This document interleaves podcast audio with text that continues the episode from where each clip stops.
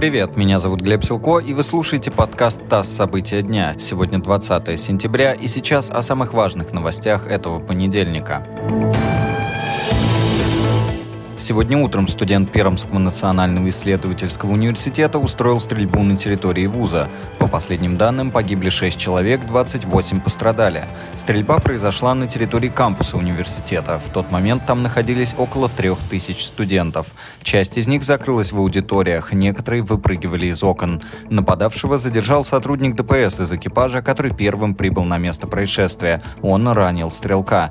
Кроме огнестрельного оружия, у стрелявшего были патроны и нож. Известно, что ружье он купил в мае этого года и на законных основаниях.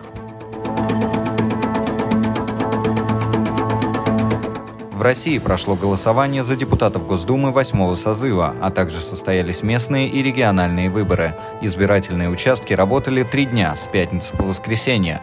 По итогам выборов в Госдуму проходят пять партий. «Единая Россия», КПРФ, которая заметно улучшила результаты, ЛДПР, чья доля сократилась почти вдвое, а также партии «Справедливая Россия за правду» и «Новые люди».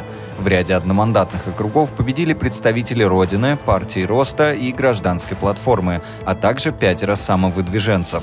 Единороссы получают конституционное большинство, хотя набрали меньше голосов, чем на думских выборах 2016 года. Явка на выборах в Думу по всей России составила почти 52%.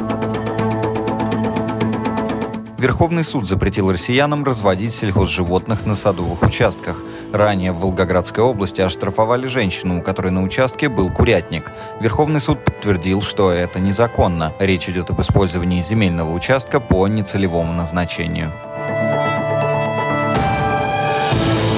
Россия на год продлила действие контрсанкций до 31 декабря 2022 года. Это экономические меры против стран, которые ввели санкции против России. В частности, это запрет на импорт из Евросоюза, США, Норвегии, Канады и Австралии некоторых продовольственных товаров.